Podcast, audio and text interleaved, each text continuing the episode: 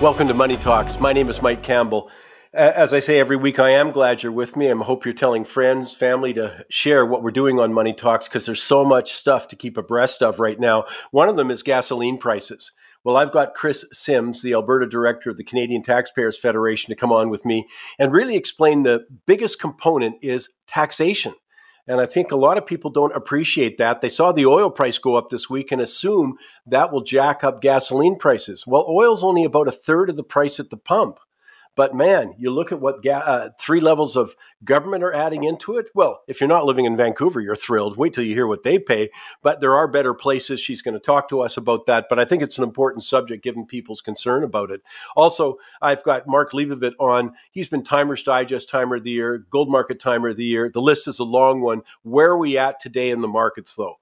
Uh, have we run the course in this bear market, as some are suggesting?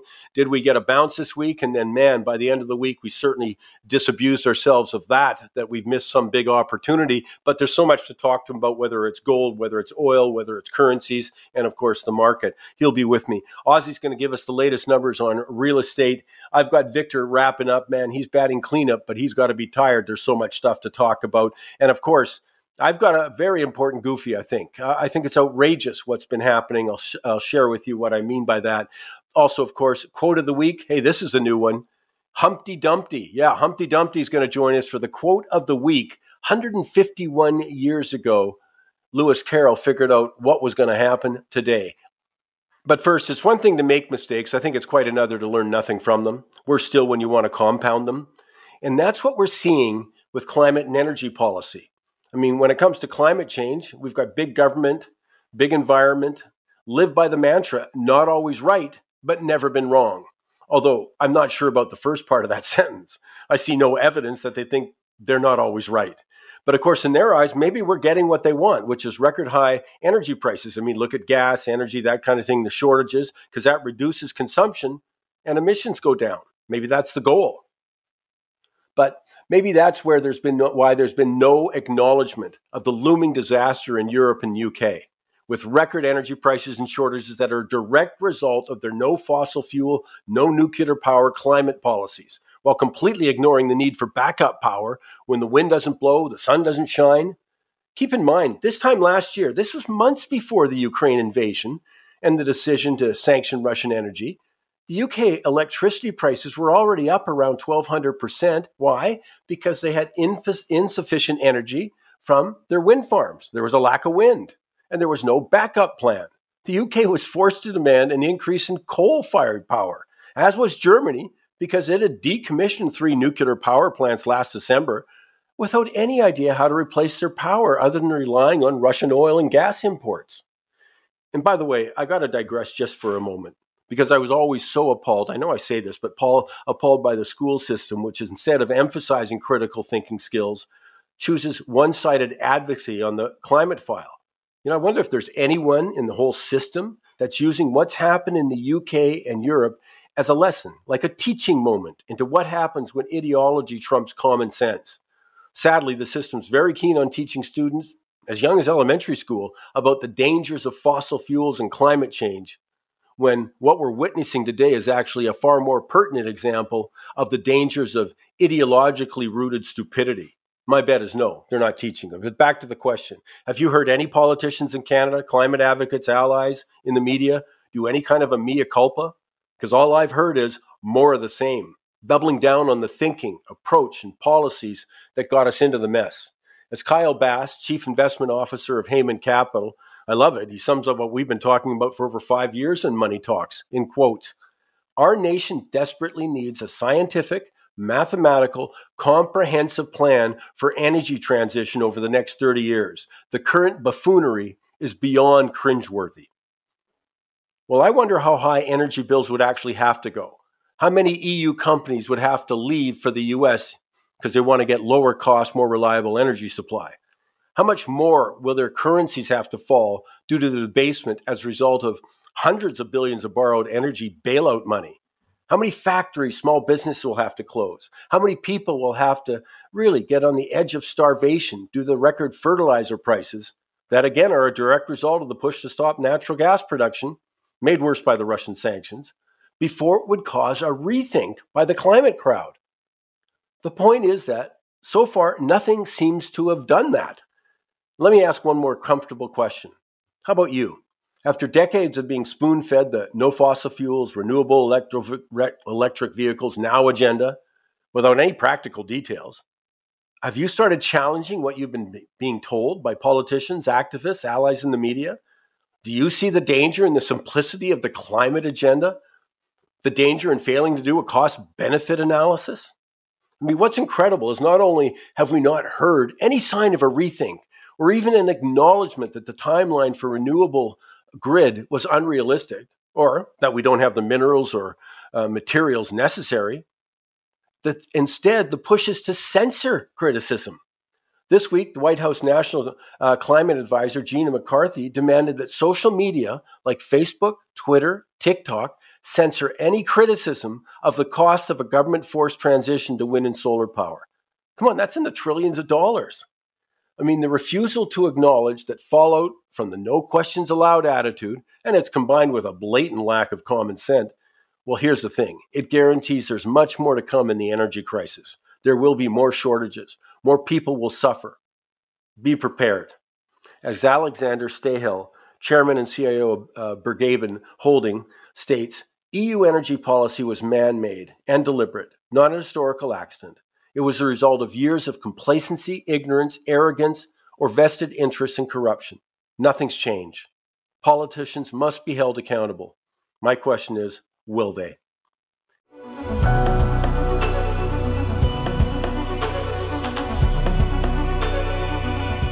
Time now for the shocking stat of the week. We had, of course, at the beginning of this week, we had OPEC announcing production cuts. Well, people immediately said, what impact will that have on energy, but gasoline specifically? And my point to them was, it's only about a third of what you pay at the pump.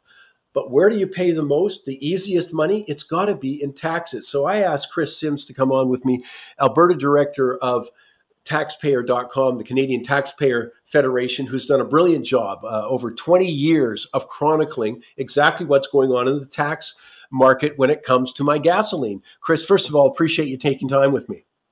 Thank you. We really appreciate your work too. Well, and, and, as I say, I that's why I say, you know, who's on our side out there? Well, taxpayer.com, Canadian Taxpayers Federation, it's clearly on our side. And I think it's important that we know what we're actually paying at the pump. So I know we've got different, you know, every area is different because they have different taxes, but we have sort of a broad base there. So, Chris, uh, why don't you just give us the idea of what I'm paying when I show up at the pump and I put the gas in? How much of it is taxation? So very basic broad strokes here. Uh, if you looked out your window or you pulled up uh, in your car and say that the pump price is a dollar seventy six, on average in Canada, fifty five cents of that per liter is taxes. So an enormous chunk of what you're putting into your vehicle, as far as fuel goes, either diesel or gasoline, is taxes. And I, of course, people listening today from maybe Victoria or Vancouver, et cetera, are sort of going, 176 let me have some of that. Because of course in case you're not aware in vancouver not you but i meant the, everyone listening uh, you know you're paying one I, have paid 242 this week you know oh my and gosh. Oh i know 242 and then uh, using the stuff that taxpayer.com has done i mean i guess i'm looking at about 80 cents of that being in some form of taxation yeah, it will be, uh, and I'll give you the breakdown too. Uh, so let's talk Metro Vancouver. So from you know the border of Langley there all the way up into North Van, um, and keep in mind a lot of folks are you know working families in there just trying to commute and make things work. Um, they they pay about eighty cents a liter in taxes, and I can break it down for you. So they've got the TransLink tax there in Vancouver, that's eighteen and a half cents. They've got the first carbon tax in British Columbia, which is eleven cents. They've got the second carbon tax in British Columbia that a lot of people refuse to acknowledge the elephant in the room. That's on average 17 cents. It goes up and down depending on the market. Then you've got the provincial excise tax. In Vancouver, it's 8.5 cents. Federal excise tax is 10 cents. And the federal sales tax. Now, when we first did our calculation, that was way back when, you know, the pump was super cheap. It was less than two bucks.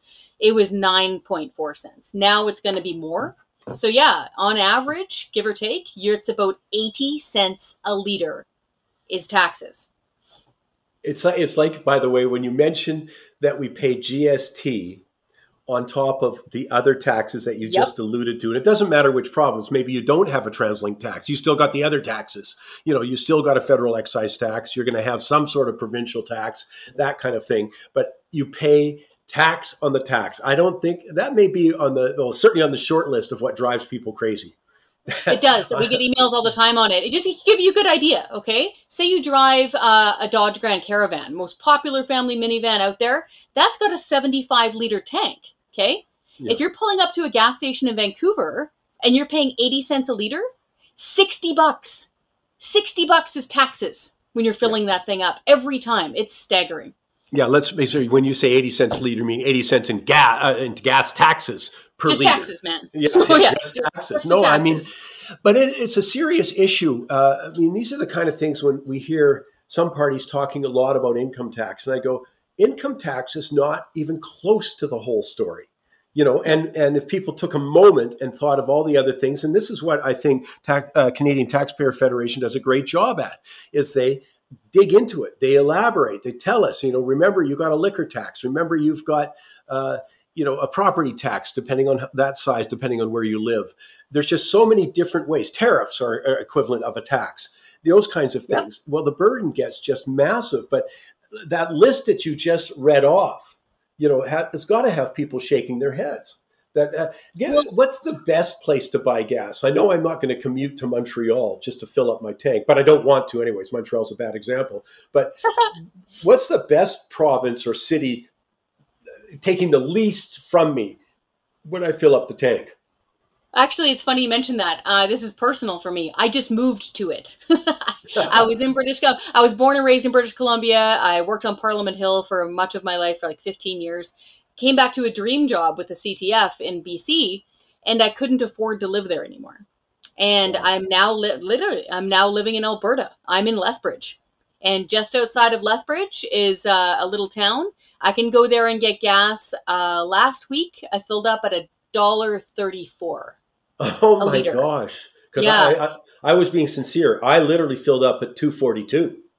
That's week. just disgusting. It is, and like yeah. I need to stress that you know we can talk about numbers, and but I think giving personal examples matters here, because two forty-two. Like I don't know anyone who can afford that. And mm-hmm. to your point, um, it's those on you know the the real working class level paycheck to paycheck people who can least afford it. I got a phone call from a lady must have been four months ago. It was before I moved. She was beside herself. She was calling from Chilliwack. She and her adult son were sharing a basement suite, okay, paying $2,200 yeah. a month for rent. Her her adult son had just finished a divorce, unfortunately. His family broke up. He's a tradesman, works his butt off every day. She phoned me crying because her her son couldn't afford to fill up his light duty pickup truck anymore because his job site was up over in Maple Ridge. That's real people. And she said, What am I supposed to do? My son's a hardworking man, and we literally can't afford to get him to work anymore. And this is where it really boils my blood when I hear um, very well to do folks, I think, who only live a hyper urban life simply say, Well, you know, buy an electric car or take SkyTrain I'm sorry, but my pipe fitter guy that whose mom just called me from Chilliwack can't take SkyTrain to his job site. And he sure as heck can't afford an electric car that he'd have to wait three years for. This is affecting real people and it's brutalizing them. Well, and I'll give you one more reason, uh, so I can at least try and make the day of people living in Alberta uh, yeah. actually other provinces too, except for British Columbia, is keep in mind while the carbon tax was introduced in British Columbia in 2008, it was by legislation supposed to be fully refundable. So if the government collected a billion somehow in tax reductions for business and uh, individuals, it was reduced. Well, that has been eliminated completely by the uh, the government in British Columbia right now. Mm-hmm. Uh, other than the lowest income people who get a rebate, the vast majority of people don't even get that rebate. You know, whether it's inadequate or not, it's inadequate when it's zero. So as the carbon yeah. tax keeps rising here, then uh, BC residents are going to be at the biggest disadvantage. uh, you know, of the rest of the country. And I still can't believe that's not an issue because that was absolutely contrary to the rationale of the carbon taxes was to give people a choice but have the least disruption economically, which taxes always disrupt economically, as and, these and as these gas taxes. So as man, you're going to be really happy you live there. I, I, I, am, and to your point, two things. One, um, they let they let the crocodile into the house. They never should have done it.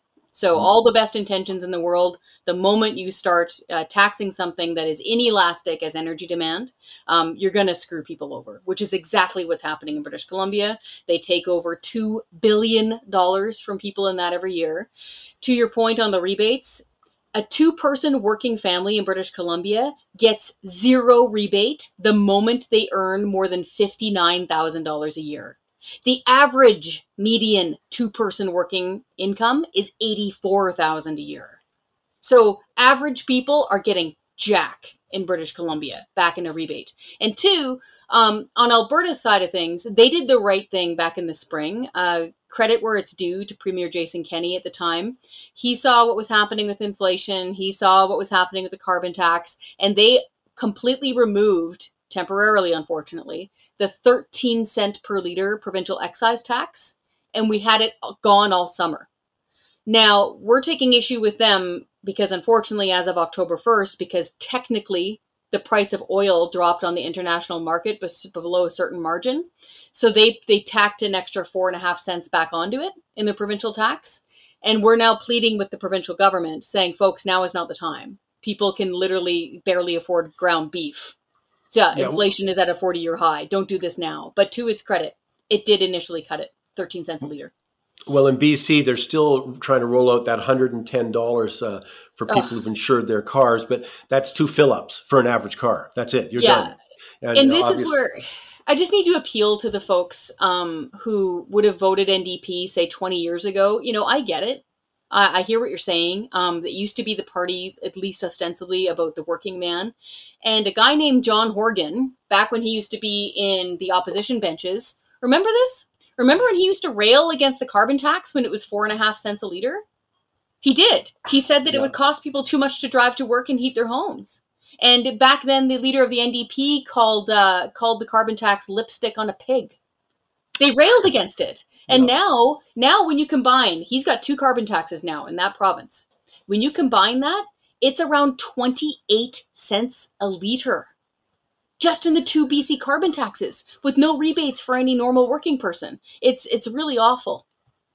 Well, on the other side of this too, uh, you know, additionally, of course, it's it, everything gets transported, and whether it's uh, gasoline yep. or diesel, uh, jet fuel, all of that, a train, uh, also, yep. Uh, everything has gone up and this just compounds the problem. And I just, uh, as I say, you guys have done a fabulous job in making sure that people understood.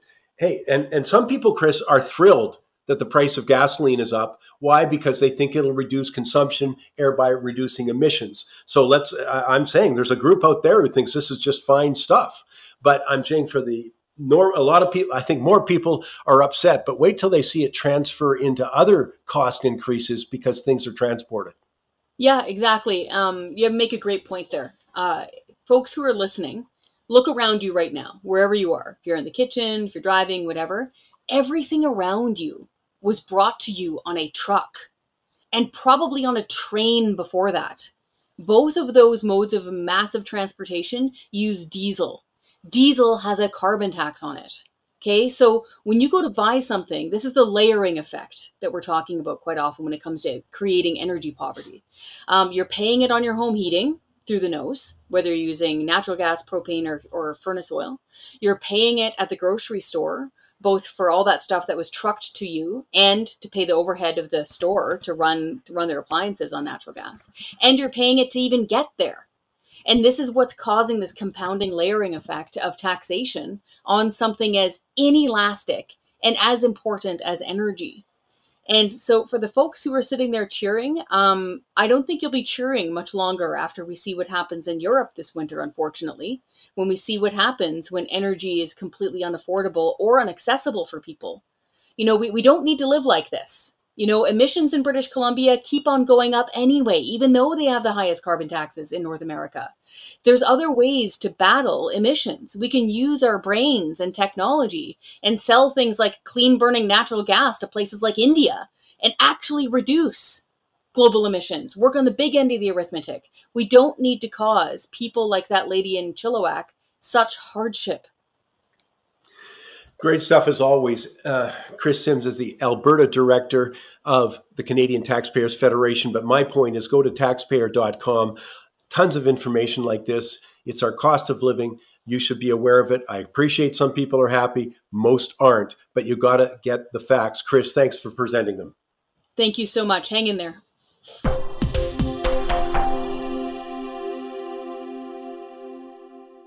Time now for the quote of the week. And this one from the year 1871 from a book uh, I'll bet that most of us has at least heard of. But let me start with a shocking stat, and that is 6.64 billion. That's the number of smartphones in the world, serves nearly 84% of the global population.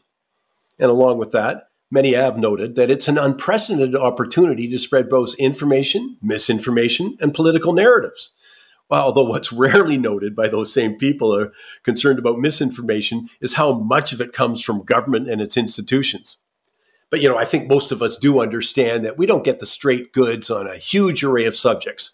Uh, recent examples like COVID or the efficacy of vaccines, which, by the way, I have had three shots, going to get a fourth soon, or the war in Ukraine, uh, the terrorist attacks on both Nord Stream 1 and 2. I mean, and now with big media and social media proven and admitted by Mark Zuckerberg to be complicit. But I think only the most docile would think that we've got all the facts that government has available.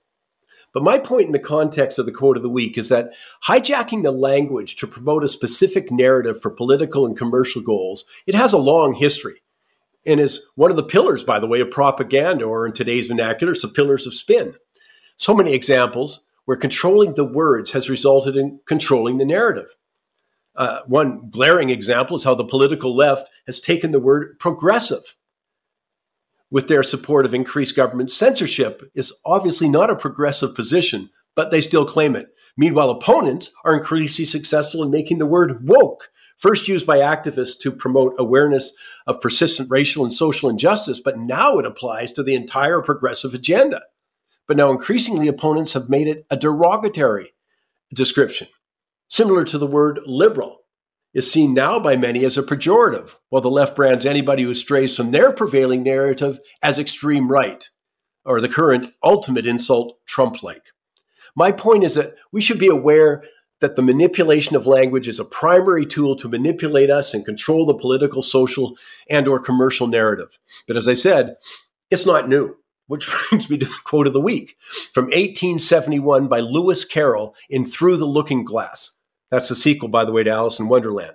In quotes from Humpty Dumpty When I use a word, it means just what I choose it to mean, neither more or less. The question is, said Alice, whether you can make words mean so many different things.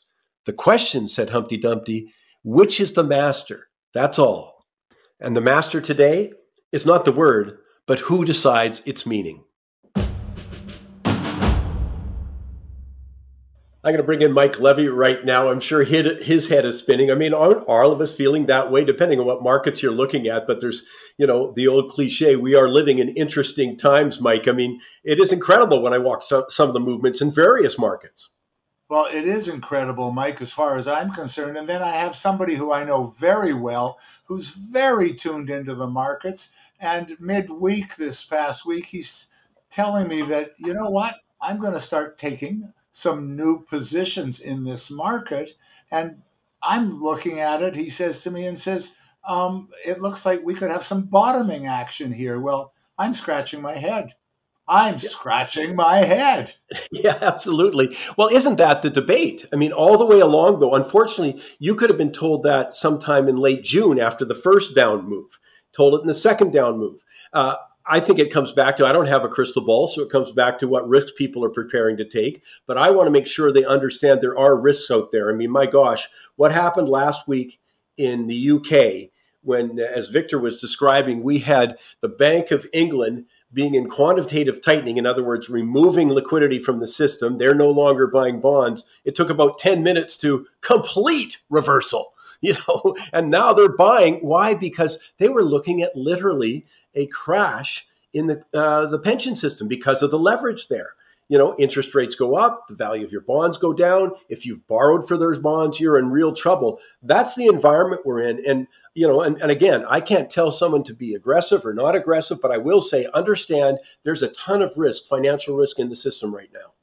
There is, and there was turmoil in Britain because the pension funds are tied into the government more so than you see in other countries. So uh, the, the, the, the, government action uh, with the new prime minister and what she was planning on doing just threw the market into turmoil. But not only in Britain, that affected the bond markets all over the world. And there are pension problems that are going to start to creep up again. So it's not just designated to one place, Mike, it's universal. And we saw the stock market move universally. We saw risk on, as they call it. Gold moved. The US dollar came down. Foreign currencies, the Canadian dollar went up. I mean, it's dizzying.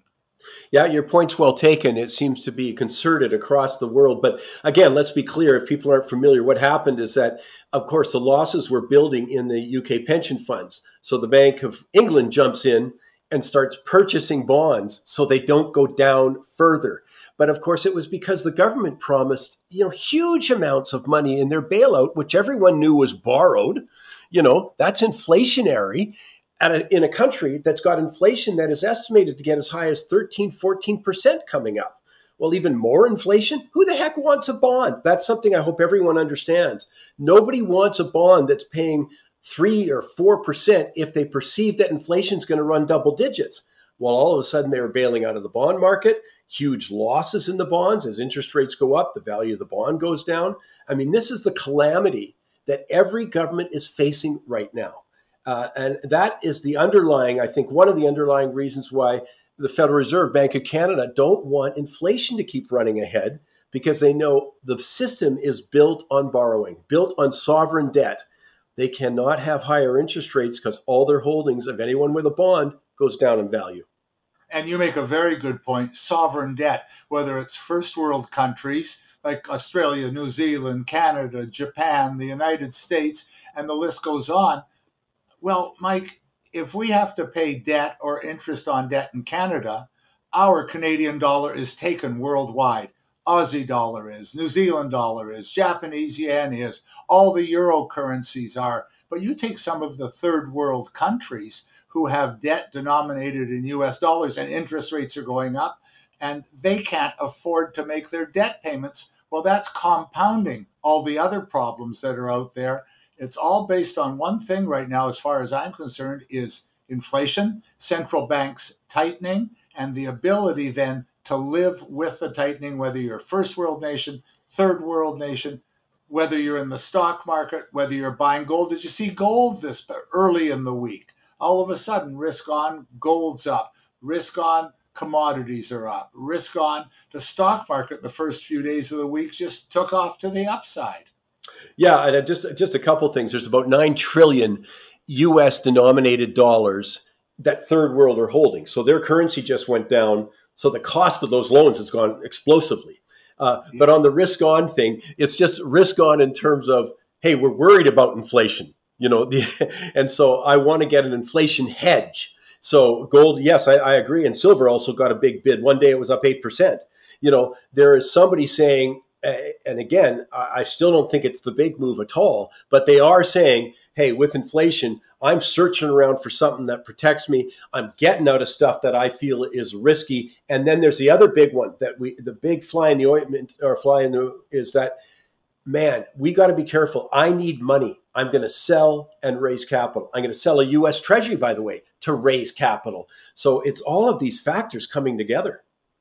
And, and this friend of mine, you know, you just reminded me, uh, talking to the people that he talks to, you, you know, talk to your financial advisor. He's talking to my friend about selling treasuries in order to free up some cash. But just one more little anecdote, Mike, is I was talking to Rob over at Border Gold. When that move happened with gold, the beginning of the week, risk on, people are buying gold. All of a sudden, people are buying gold. So they wanted to buy equities, they wanted to buy gold, they wanted to buy commodities. And I, it's just you shake your head, and if your head was on a swivel, it would just be turning around. Yeah, absolutely. But I think that's the story we're going to be having. I mean, the big question I see is can central banks continue to raise rates without crashing the system? The UK said no last week. Let's be clear. The uh, Bank of England said no, we can't continue to raise rates because we will crash the system. Hence, they stepped in to keep rates down. So your friend, as a final little anecdote, Bill Dudley, who's a former uh, Fed governor, uh, he said, and I quote, "So far there hasn't been any real bad surprises." I, I, can tell you of a lot of people that might disagree this yeah. week with Bill Dudley.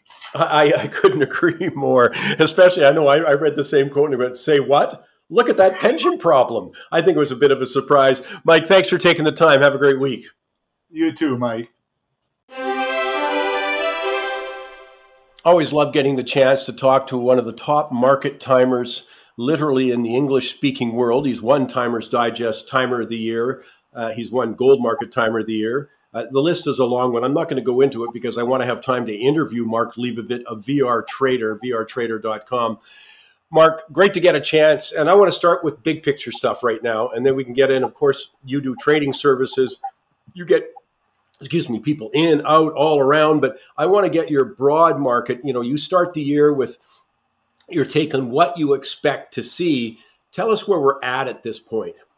Okay, we started the year um, when we did the World Outlook Conference. I put up my annual forecast for the Dow, and it was like straight down to the right, you know, 45 degree angle. Just said this was going to be a bear year, and that pretty much, as you know, has unfolded. And uh, we're still in that bear phase, uh, big picture, until we get a reversal of that cyclical and pattern and volume pattern. You know, we have to be cautious, and we've broken a lot of key levels here, volume to the downside, and you know, we could talk about geopolitical, geocosmic, all kinds of other factors, but uh, the charts say we're down, and um, that's sort of the big picture view. You know, near term, you know, we're running into the fourth quarter they say October is the quote unquote bear killer, where you can get rallies into year end, but it could come from a lower level. As we're speaking here uh, on October 7th, market is in a downtrend, and we have a little cycle change point due next week. So maybe we'll wash out and hit some type of October trading low. My forecast model that I referred to a moment ago actually showed the low the end of October, early November, and that was for tra- trading purposes. You know, a bounce. You know, we could drop 500 points in the S&P and come back 500 points. It doesn't mean a bull market is starting, but that's sort of where we're at. We're in a bear, and until we sit uh, see otherwise, that's the case. But this perspective is very important, and that's why I'm always talking about what's your time frame. You know, people ask a question. My my answer is, what's your time frame? As you said, you can have a, a major trend. In this case, it's a downtrend, but within that trend, you can get bounces. So I mean, look at the bounce we had on Tuesday, and I guess into Wednesday uh, you know, it was unbelievable. well, right. unbelievable is not the right word, but we're in a, an era of volatility. It was certainly powerful, but to me, and now it looks like a good idea. I didn't think that had changed the trend. You know, the major trend still down, but as you say, Mark, within that trend, you can get a lot of counter trend moves. But not only that, I mean, money can be made just sitting in some inverse ETFs. I mean, if this is a bear market, we should be, you know, stocks drop faster than they go up. I mean, how many 500, 600 point up days do we get in the uh, TSX or the uh, S&P or the Dow? Very rare, of course. So just uh, holding inverse ETFs. I have them in my newsletter. We're long them now. We're doing good with them. We trade them a little bit, but you know, if this goes on for two years and the Dow is going another two, three thousand points lower, I mean, what's wrong with that? Unfortunately, the average investor is buy side oriented, and that's the problem. And you know, bear markets are more fun for uh, bearish traders. I mean, they drop faster and buy an ETF that's an inverse. Don't or or sit in cash. But I think ETF's the way to go. Okay, so let's, and there's so many aspects, and people should know that you cover just a huge array of things within the market, whether it's the bond market, whether it's currencies, whether it's uh, the precious metals. uh, the oil market. You know, the list is a long one. That's why you're always such an easy interview, Mark, because I don't have to think of anything because I'm just interested in every one of those categories. Right. You know, all. yeah. So let's talk interest rates then for a, a couple of minutes, or the bond market. I know Victor and I have been fond of saying, "Man, look at the losses that are getting accumulated everywhere." I mean, in Europe. Uh, you know, of course, uh, in the U.S. bond market, Canadian bond market, what are you showing there? Well, rates are going to continue to rise until they get above the inflation rate. That's sort of the rule of thumb. I mean, the inflation rate, what's that? They say eight and a half percent. I think it's going to go higher than that, particularly if uh, the European war situation gets, you know, progresses worse. And uh, so, you know, we're not even near where rates should be. I mean, we should have Fed fund rates now eight and a half percent just to meet the inflation rate. And if if God forbid, but it could happen. We could meet that 1980 target of 20% in the Fed funds rate. That's a possibility. We can't discount that. Depends on, you know, all kinds of crazy things. You know, what if Powell is kicked out next year? New legis- new administration comes in, you know, and you get a more uh, dovish Fed uh, chair. You know, things could change, but. I'm thinking rates are going up, and inflation is going to continue strong, and there's not much the Fed can do about it. They're they're only a p- small piece of the puzzle. You know, we know that. But uh, so it, I mean, it says that says to me if if I'm a, uh, an investor or a trader, I'm looking to play bonds to go down in price. Right, rates go up, bonds prices go down. I'm looking for that. If I'm not sort of into that, then I'm just making sure my my borrowing is on a fixed rate. You know, I'm not letting it float out there because, as you said, I mean, we can look at the past and you say, okay, and then you can assign a probability. But you look at the past and go, you know, it's it's it's guys like me who go, I'm old enough to remember when, you know, I'm like that old guy we used to laugh at, but I am old enough to remember when, uh, you know, rates were, you know, mortgage rates were 14, 15%. Uh, gosh, you could get what was called a Canada savings bond mark. And I remember, I, I think the top was 19%. Yeah, I, I bought one myself, not Canadian, the U.S. I think it was 16 or 17% back then yeah. dating myself as well. It's too bad we don't get those kind of rates. You could live off that kind of income. no kidding. But but again, it just gives you, you know, that's again, then you assign a probability that gets to the high. You know, we can say just I think what's happened, we've got so many moves that are beyond our imagination. You know, I, I said to a wonderful group, Verico Financial, about two weeks ago, and I said, come on, if we were here in February, would you have bet me that the Bank of Canada rate would go up 1,300% in seven months? You know, I mean, we have to just notice the environment we're in. Well, it's, it's an exciting one though because you know I've always joked for years that you know uh, what if the market I can't make money in the market and I'm going to have to leave the market and go work for the post office or something. I've, I've, I've saying this for 40 years, and the market always provides opportunity. You know whether it's marijuana stocks or gold or the buying inverse ETFs, we always find a vehicle to trade. It, it, it's the horses coming out of the gate every morning, uh, Michael. You know. well, uh, you you mentioned gold, and I was going to come to it, so I'm going to throw it in right now. I, I, think there's a sort of a now again we have to be careful. We're going to we're about to talk gold in U.S. dollar terms. Correct. If we were talking gold in Great Britain, talking gold in uh, in Japan, let alone or every emerging market country who think they've been in a raging bull market. But right. let's stick to just gold in uh, U.S. dollar terms? Okay, um, I'm somewhat bearish. I, I, hold a core position, but I've been trading some of the inverse ETFs for gold and gold shares as a hedge in and out. And I guess I should have kept them on because gold market's been going all over the place here in the last week or so. But uh, I still think it's going lower. Um, I have a potential. I think they're going to take out the March uh, 2020 lows in the uh, indexes. So GDX, you know, GDXJ, the gold ETFs for stocks, I think are going to challenge or break their March 20 lows, which are, you know, quite a bit below where we're at now, 30, 40% lower. So uh, I'm a little bit of a bear, and uh, the U.S. dollar remains strong. And, uh, you know, until, you know, I, my guess is sometime in the next six months, we'll see a nice bottom in gold. And uh, that might be coincident with a, a, uh, little break in the U.S. dollar. But for now, you got to be careful. It's not in an uptrend, it's still in a downtrend. And, uh, that's the bottom line. So if I give you a number, 1500, 1478 in in gold US, I don't I think silver is stronger on a relative basis for because of the solar connection, you know, solar industry connection. Uh, the low back then was twelve dollars. I don't think silver will get back down there, but um, you know, gold gets around that 1500 level, I think we're probably going to see a, a big buying opportunity.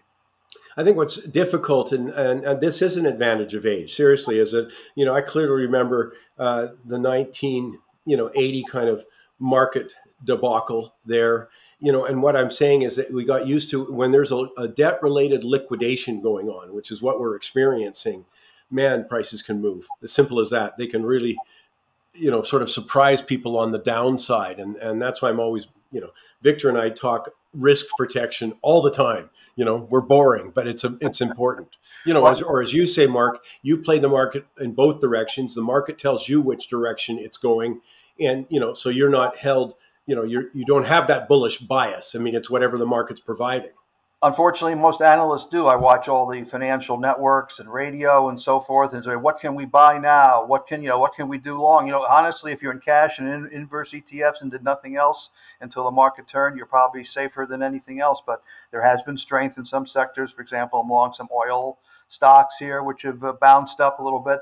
Uh, Biden came out with that. Um, criminalization notice the other day for marijuana in the U.S. and suddenly the marijuana stocks pop up, though they've settled back here the last 24 hours. So there's always something going on, but uh, the moment. Uh, you know, we shouldn't be too negative because at some point here we're going to get a low here, whether it's uh, Monday, Tuesday, or into early November, and you're going to get one heck of a technical rally. And what's going to trigger that? I don't know. Maybe it's the outcome of the U.S. midterm elections. Maybe there's some other variable, and then uh, you know, nice tradable bounce is coming here, but uh, you know, just wait, wait for the signal.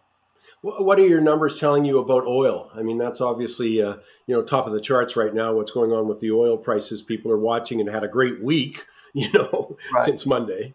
Well, they topped. They topped out, uh, and you know we had a big correction, and now we're in a technical rally here in the oil market. I mean, I have a personal prejudice looking at big picture charts, thinking crude oil is going back to 140, 150, even 200 at some point in the future because of the stupidity of the, you know, the Democrats here in the U.S. and restriction of production of oil and world demand for it. So I think big picture we're going a lot higher. Right now, as we're speaking, we're at a little resistance level in crude oil on a technical bounce from the recent sell off. Um, I'm, I'm still long the, these oil stocks like Occidental Petroleum and so forth, Pioneer. I'm still long a few here, but I'm a little nervous that we're hitting a little resistance here on the chart. So I'll know early next week whether I need to take a trade in those or just stick with them. Uh, interesting about uh, counter trend moves. I mean, as you say, there are sort of spots uh, that are going up and the majority down. But one one market that you've been following very closely made a lot of money for your subscribers, and I'm going back, you know, off the top of my head, about three years. Uh, I remember at the World Outlook Conference, you had a list of solar panel producers, solar energy companies, and did unbelievably well. But oh then you got out of them. So I, I, for solar was a big big mover. FSLR, unbelievable. Yeah, I went from what 60 to 140. You know, uh, yeah, you know, government is supporting them. They have the legislation that uh, Inflation Protection Act, which is a bunch of nonsense. It's not inflation protection, but a lot of it, a lot of money of, of that funding is siphons into the uh, solar company. So that was a reason for their their strength. Big big supporter of solar, but I'm in the camp that it's not going to solve our other problems. It's just one investment of many in alternate energy. But where are we at with solar stocks right now? I mean, have they had their move? They had their retraction. Are they running anything counter to what the overall market trends are?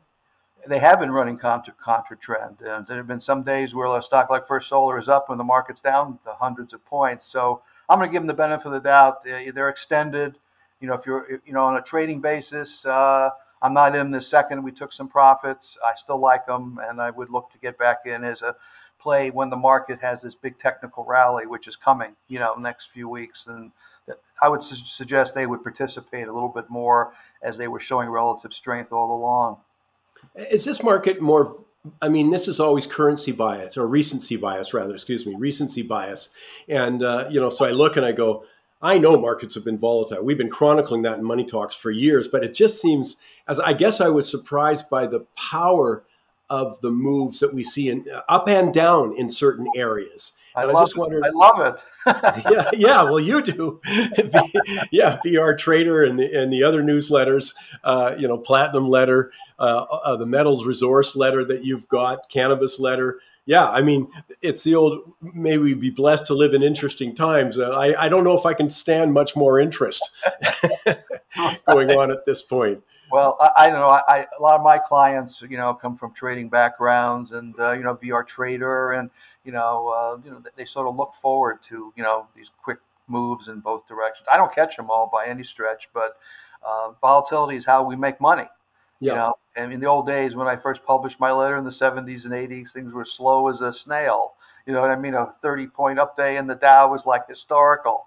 You know what I mean? Mm-hmm. So oh, uh, I sure do. When I, when I entered the business, we were dating ourselves too. I think four to six million shares a day was trading on the New York Stock Exchange. I mean, nobody believes that it was that little back in 1969, 70 when I first got started. But uh, anyway, the long and short of it is, I don't know what to say. Investors, you know, have to protect themselves. We're in a bear market. They should be protective. I don't like telling people to sit and hold when I think the trend is down. But obviously, there have been some stocks and sectors that have done okay, like you mentioned solar and so forth, and oil. So um, uh, I guess diversification. I mean, I'm sort of guilty of that myself because I do own a few oil stocks, even though I'm bearish, and I own a couple marijuana stocks, even though I'm bearish. So, but I think I overcome that by playing the indexes, the inverse indexes, and when the market's down a thousand points, at least I'm ringing the register on a strong area in the market, which is unfortunately now in a downtrend. Well, as you say, there's I do now. Look, we're not making, uh, we're not recommending because we don't know everybody's specifics, but just give us if you were playing the Dow to go down or you know the S and P to go down. Can you give us a couple of the ETFs that you use to do that, you know, yeah, to play it to go. Conservative ones is ones that are go one to one with the index, so they're not very volatile. In other words, a ten percent move is only a ten percent move in that index. But the two that I favor, there's ones that are leveraged two and three times. But the one I use is SH ticker. It's on the New York Stock Exchange, SH, which is the inverse ETF for the S and P, and DOG, D-O-G, for the Dow Industrials, and that's it. You just buy those two. I think one is fifteen dollars a share, and the other is thirty dollars a share. So you just buy them, and as yep. if you're playing the trend, and that's it. I'm I'm long both of them, and you know maybe we'll trade out of a Monday or Tuesday or between then and early November, and reverse to a long ETF. You know, but that's where we're at. And as I say, people consult uh, with your investment professional to see where that fits in your portfolio, et cetera. Mark, one more thing before I let you go uh, US dollar. I mean, obviously, that's also one of the really big stories in the world of finance, and that is the strength. I'm just asking do your charts show you anything uh, of weakness? Because it's one of those things you know, and you do you can do this on the way down too. Uh, we saw it on the way up with a lot of those uh, ARK Innovation Fund stocks you know, you go, how far can this go? Well, I think that's the question people looking at the U.S. dollar, and I'm talking, you know, sort of a not not some sort of minor two day move, but are you seeing any weakness at all in the chart at this point?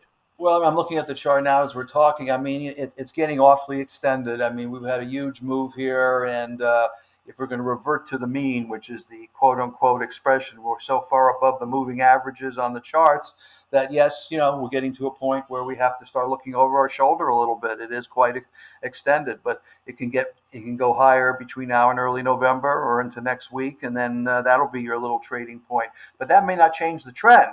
You just might have a shake in the dollar. Gold goes up, stocks go up, everybody gets excited. Year end rally or beginning of bull market, they get trapped again, and it's a trade. So we'll have to monitor how that unfolds when it does. So uh, yeah, that could happen. Dollar pulls back and market takes off, and uh, everybody gets excited about a bull market again. Yeah, and the good and the good news here is that you can follow with Mark vrtrader.com. But uh, our office has talked to Mark's office. He never knows about this stuff, so it doesn't matter.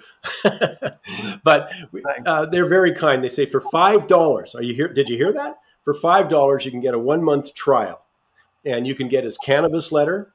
It's his VR tra- Michael, it's twenty-five dollars. Twenty-five dollars. Sorry, twenty-five dollars. The cannabis letter, the VR trader letter, or you can choose to get the platinum letter, uh, the metal resource letter, which I've looked at a thousand times, market timing letter. It's kind of the stuff I've been asking Mark today. But for twenty-five dollars, you can get a one-month trial to see, you know, try it out. And at the end of that month, if you, they will offer another trial at a reduced price, you know, uh, longer trial and uh, so I think it's just a great opportunity to keep up to date on what Mark's thinking, what his team is thinking, uh, and his proprietary timing models on a variety of indexes. So, Mark, uh, thank your office for that. You. or you can fire them, but we love them. So great stuff, Mark Leibovit. Thank you for finding time. my pleasure. Look forward to seeing you in February, Michael, too. At the, absolutely at the World Outlook Conference. But a reminder: go to mikesmoneytalks.ca, mikesmoneytalks.ca. You can look right there. Everything I just said about the twenty-five dollar free tri- or twenty-five dollar trial for the variety of five different letters uh, with Mark are available to you right there. Mike's mikesmoneytalks.ca. Let's get Ozzie Jurock in here. We just got the latest numbers, uh, you know, on what's been happening in the real estate market. I wanted to get a lowdown on that because there's a couple of big messages. Ozzie, I would suspect looking at least if you're looking at the major markets of Toronto, Vancouver, well, obviously, as we've been chronicling, a huge decline in volumes. Yeah, no question. And Mike, the thing is, there's so many, so many numbers in the press out there that, that leave me bewildered, you know, because of course, the, the, the, old story is, you know, there's statistics, there's damn statistics, and then there are lies, right? And we don't know what numbers we're getting because I see in the paper that, for instance, in Toronto, the average uh, price year over year went down 10%. Well, so you say, well, that's not too bad. But then when you take a look at what prices were in February and then measure them against this September rather than September was September, and you see the average price in the 416 area in Toronto was 2,074,000 now it's a million five eighty six. Wow, that's sort of right between your eyes, and that's down 31%. So by, by quoting one number over year over year, which is relatively meaningless, also the in Toronto, I saw that on, on, on YouTube that they're saying the price, uh, the volume is down uh, uh, by by eight percent August over September. Like they always pick the numbers that really look better, but the reality is in 905 area code, the price was a million seven two seven. Now it's a million three ten. That's also 32%. So all the whole Greater Toronto area has seen a massive price decline just in the last six months. You know, Ozzie, I'm thinking I'm going to just get this as a tattoo because I continue to quote JP Morgan as I did last week in the editorial is that you know, this is for people who think they can ignore what's going on because this is a direct result of policy. You know, and the Bank of Canada sitting there going, they are not surprised one iota that when they have the fastest increase, not the highest, but the fastest increase in just seven months, well, they're not surprised that the housing market came to a, a stop because that's probably the most interest rate sensitive area along with some other consumers. But number one, when you talk about the value to the economy, so yeah, it's come to a, a near halt, and they're not surprised. I think one of the better things you and I chatted about going back several months is I said that their goal was to shock the system. Well, they've shocked it. When you see numbers like you've just reported, they have shocked the system. But it's, of course, not just Toronto, but of course, that was the dominant market along with Vancouver. But Vancouver's not faring much better. No, that's true. And by the way, Toronto at the same time used to have a, a, decline in active listings in February of 20%, and now the increase in active listings is 47%. So clearly on both fronts. Well, first of all, if you went to Edmonton, uh, prices are down from 493 to 463 in the last seven months. And your Calgary, the bright shining star, is still up year over year by 5%, but it's also coming down. But the listings are still down 21%. So Calgary seems to be a little bit better in balance. Come to yeah, Vancouver, but I would say, though, I sorry to interrupt, but I would say uh, that that's the energy story. You know, uh, right there, that the energy market is at least stopping uh, some of the fear because the energy market's very positive in terms of employment. It's uh, record production, et cetera. So that's just interesting. Uh, that I, I, say that the energy market's going to help save the federal budget because the revenues have gone up. Well, they've already done that in Alberta, but uh, I'm just saying it's also helps at least on the uh, you know, in the real estate market side. But again, uh, they don't have any such luck going on in Vancouver. Well, no, and then the, of course, uh, you, Vancouver was 2.3 million average price in February. Now it's 2.1 million. It's only down nine percent in price, but the condo condos were from 846 to 750. That's down 12 percent. In the Fraser Valley, and we talked about it every single month. The high in February was a million nine. Now it's a million four. That's a 25 percent decline in a single family home, and condos are down 16%. At the same time, the astounding sales, single family sales are down a whopping 57%. And uh, condo about, sales are down 50. Sorry, think about the drop though, as you just said in the Fraser Valley. You know, how much it's let's and I'm talking this is a worst case because let's say you bought in January, February, March, you know, so it's the worst case scenario I'm presenting here. But still, let's say you put 400 grand down, you know, and then mortgage the rest first of all, you'd get a better mortgage rate than they're seeing today. That's good news. But the bad news is they've lost their entire down payment if they were forced to sell. I mean, I'm just saying these are big, big, even when you say 16 or 25% or 12%, we're talking hundreds of thousands of dollars and people's net worth have just evaporated. Now, I, I do believe, and, and I'm on record at saying so uh, at our conferences, but that eventually we're going to be higher again. And and for me, this 400,000 decline, remember, it was only a million dollars in 2019. Then we went to a million nine. Did we really expect it to go up 450,000 a year every year? There had to be a reversal, and we're there, and it's probably a good thing. But it's a massive reversal. You can't say it's 8% down over August and leave it at that. You have to have an explanation that the market is definitely a buyer's market and people are spooked. But again, what you're looking at, especially is the volume going forward. I mean, the, the number of listings going forward is a key component to where that, how that market's going to perform. Uh, you know, it's interesting though. Uh, I, I, am not so convinced it's a good thing. By the way, if I'm the guy who's got a reduction in my house, I understand exactly what you're saying when you're talking overall market. It becomes to a more sustainable re- uh, level, and your point's so well taken.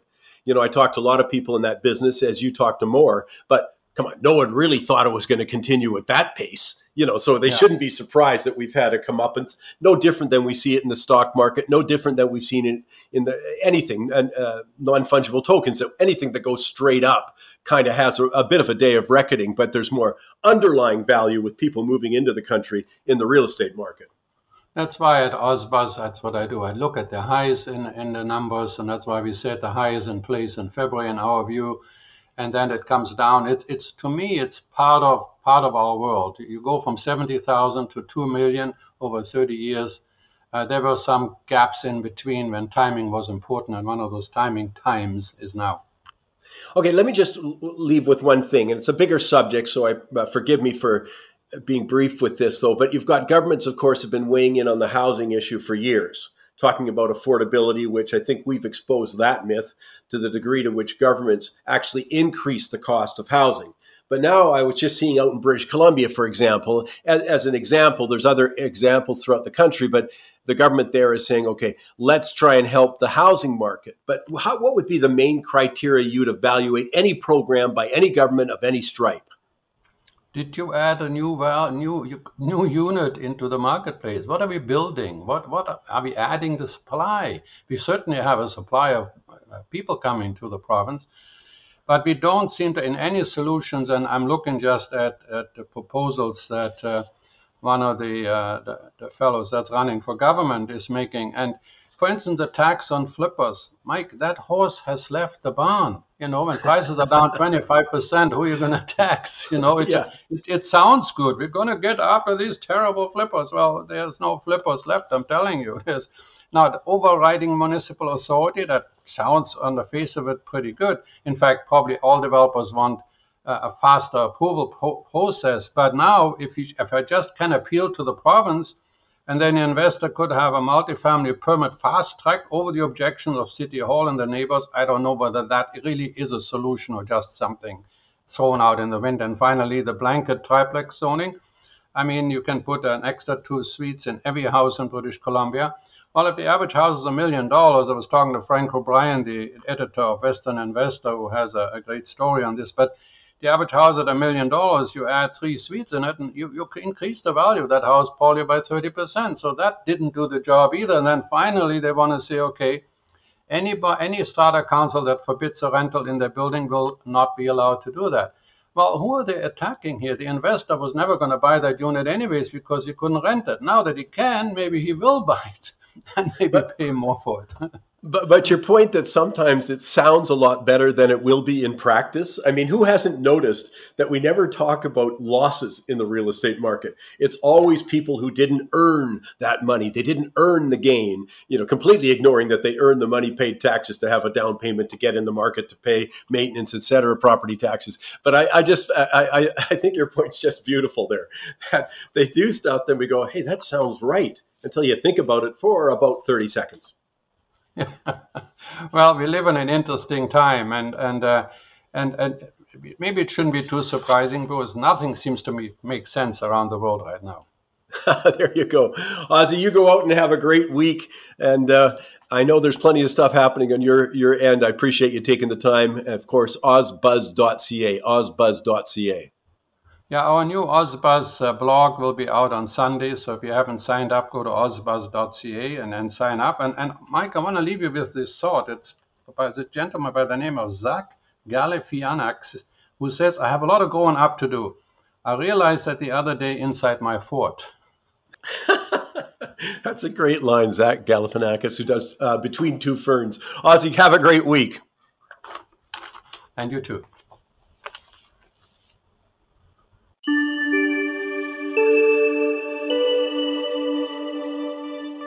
You know, I think there's something to the fact that there's so much happening in the markets, and every week I get Victor Adair to bat cleanup for us because he watches them. Literally, it feels like about 24 7 to him, I'm sure. You know, he gets one day off a week because he starts on Sundays to look at what's going on in Asia. But the point being, there's a bigger message here. Uh, there's a very big message here about when you see this much turmoil, this much chaos, this much volatility, it tells you big things are underlying the foundation of our economy and our investment markets, especially the credit side of things. So I want to bring Vic in right now. Vic, I guess uh, we kicked off the week pretty strongly with uh, OPEC saying, you know, we had the rumors on Monday, but then the announcement on Tuesday that, hey, guess what? We're going to reduce oil production. And of course, energy's been the big focus. Yeah, if you just if we just look at WTI, I mean, we've rubbed around $92 a barrel here going into the end of the week. That's a six week high. And uh, that's up about $16 from last week's lows, which were the lowest prices we'd seen since the first week of January. So we've had a lot of, well, we've got volatility all across markets. It's, it's, there's nowhere to hide from volatility. Uh, even cash, it seems, is volatile. But couple of stories there. Certainly, we made, uh, as I say, almost a year's low or ten month low uh, last week, and then the the, the call it the uh, explosion on the Nordstrom uh, Nord Stream uh, pipelines that gave us a kick to the upside, and markets knew that OPEC was going to be meeting this week. The expectation was that they were going to be trying to cut back production. They want prices up, you know, and it's really got a lot of play. Biden has been obviously cranky with them for what they've done. He's got the midterm elections one month away, and gasoline prices are back over six dollars a barrel. Uh, I should say a gallon in uh, in California in particular. So yeah, we got a lot of volatility there. The the OPEC headline was a two million barrel a day cut, and as you and I know, that a lot of the members weren't producing their quotas anyway. But anyway, you cut it. It's going to be at least a half a million barrels a day less production and sales and it's the the headline message of they want to do what they can to get prices up, which kind of runs counter to uh, the central banks around the world that are trying to get inflation down. So yeah, a lot of rock and roll. Well, I, let me just throw this out, and it's we, we can discuss it another time. But I thought the move by Saudi Arabia, which the White House themselves said clearly showed they're aligned with Russia. I think this is also a bigger geopolitical game that we don't even like to think about you know how this is escalating. Do you know what i mean? It's not a comfortable thought to think that the tensions in ukraine the tensions that's a weak word the war in ukraine the invasion of ukraine you know and the ramifications there could get even worse. I think that's what 223 holds for us but i'll leave it at that. But i i want people to note that that that volatility continues. Uh, but again the, when you look inside the markets i mean the, the stock indexes you know i was talking to mike levy earlier but it was kind of crazy. They they came out of that that announcement of a, a, push up, didn't care at all. You know, I mean, Tuesday, Wednesday were massive up days. Yeah, as we discussed here the last month or two, the only thing that really, really matters on the stock side is whether or not the Fed is done being aggressive. And there, were, we the stock indices closed uh, at last week right at the lows of uh, I think 22 months or so for the the major indices. And then we had a, I mean, not, but you have to get this too. We closed on those lows, and like everybody in his dog is bearish and short. So when we got a little spark and the market started to lift oh, Sunday night and into Monday, I mean the Dow Jones rallied 1900 points from Friday's lows to let's call it Tuesday's close or the the, the Wednesday overnight session. Eh, that's about a six percent pop. and then we give it back. I mean, that's that kind of volatility. And when I look at different parts of it, I mean, I see Canadian bank st- stocks are weak. The real estate investment trusts are weak. You know, big cap tech is weak. You know, there's some pervasive weakness here in the stock market, and it all goes to what's the Fed going to do? Yeah, it's uh, uh, fascinating. The other thing, though, I just to remind people when you get that kind of an aggressive move off the bottom, a lot of it could be, as you say, Vic, short covering. It's people who've been playing the market to go down and go, hey, you know what? It's up a bit. Maybe it's going to go further. And I'm doing real well right now. So I'll lock that in. I'm a trader. So I'll lock in my profits by buying. So when I see those sharp moves after the kind of in the market environment we're in, I'm, I suspect some of that at least is people covering their positions that are meant to have the market go uh, down and they cover and get out. And that can then, okay, so the market then rallied, as you say, Vic, 6% or something oh well let's get back in. Let's sell the market short again. So I, i'm just saying that volatility isn't helped by the abruptness of the moves i think just gets exacerbated.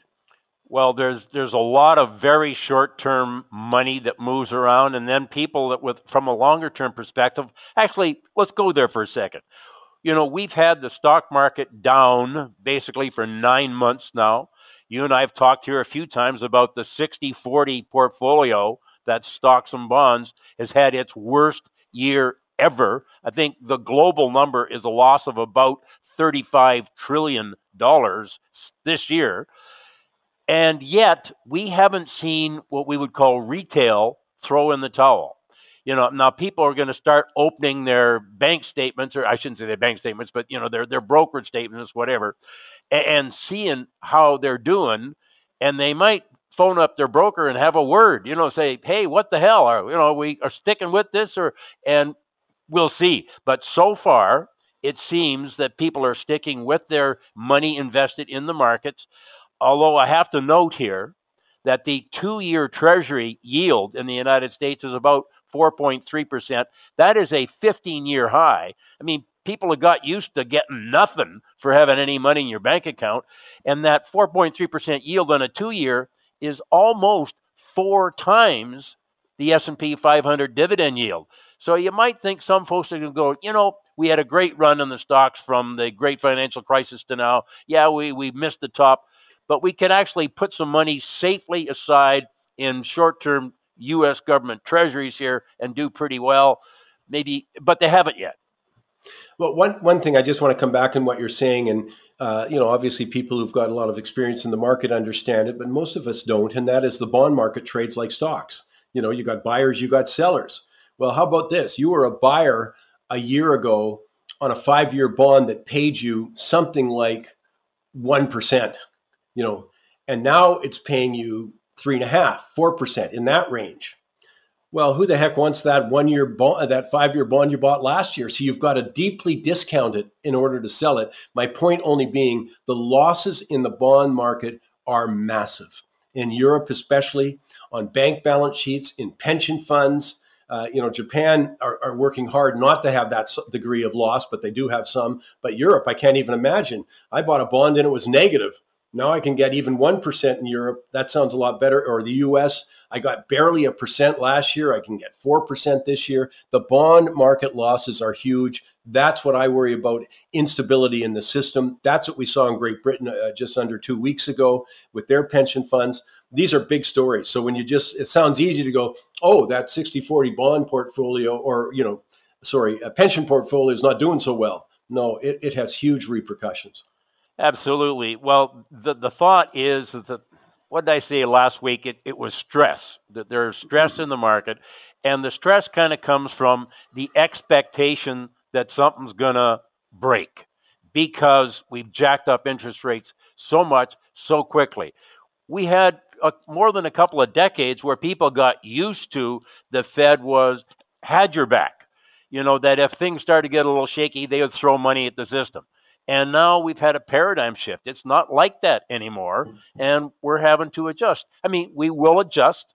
You know, they're not the lights aren't going to all get turned off, but between now and the time we can get to something we feel comfortable with, we could uh, could be a rocky road. And as you said, that rockiness is created by some people thinking the Fed's going to back off next weekend, others saying they're not going to back off you know, as you say, it all comes back to what central bank policy is. And, and, and for me, it's also energy prices. So yeah, there, there's still more. It's like those old uh, 1950s, you know, you go to the movie theater and there was a serial and it said to be continued. Uh, and that's certainly the case with us, Vic. So thanks very much for finding time. And I'll just remind people to go to victoradair.ca. Have a look at what Vic's doing there. Have a look at the charts. It's incredibly illuminating. Good stuff. Thanks, Vic. Thanks, Mike.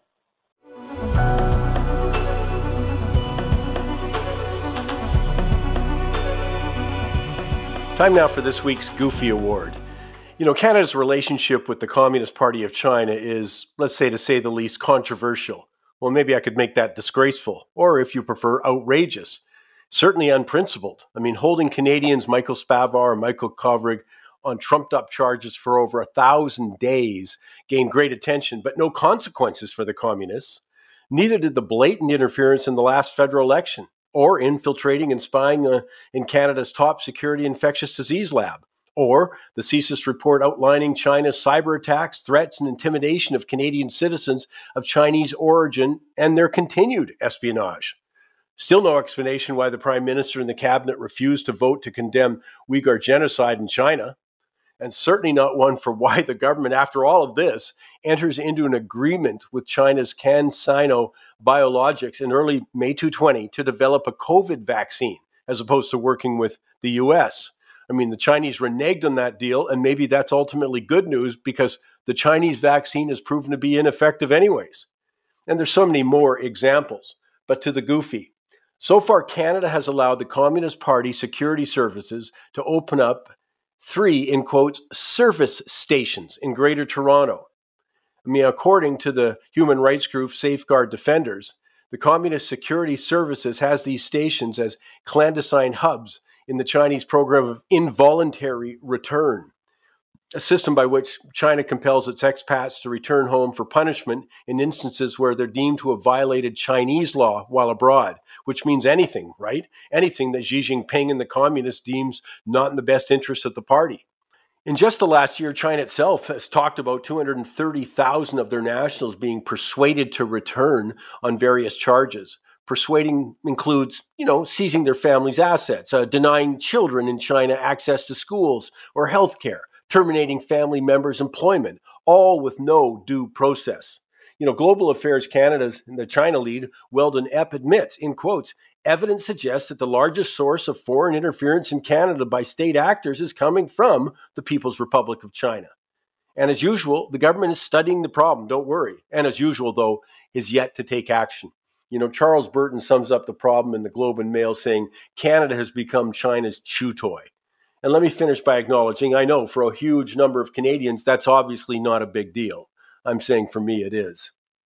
Hey, look, that's all the time we have this week. And I just want to invite you again. Well, thank you first for telling friends, telling colleagues, family members to pay attention to money talks. I mean, there's so much going on in the world, and I continue to say this. I'm proud of the fact that, you know, whether you're talking about money talks tweets or Michael Campbell's money talks on Facebook, we bring you a lot of stuff that isn't in the mainstream media. I mean, there's so much to cover these days. There's so many subjects that are impacting us all personally, financially, that it's tough to cover. But we bring you a lot of stuff, whether it's the energy program, whether it's going on with interest rates, the Federal Reserve, economic growth. That list is a long one. And I think it's important. The more information we get, the better informed we are, the better decisions we make. But in the meantime, go out, have a terrific week.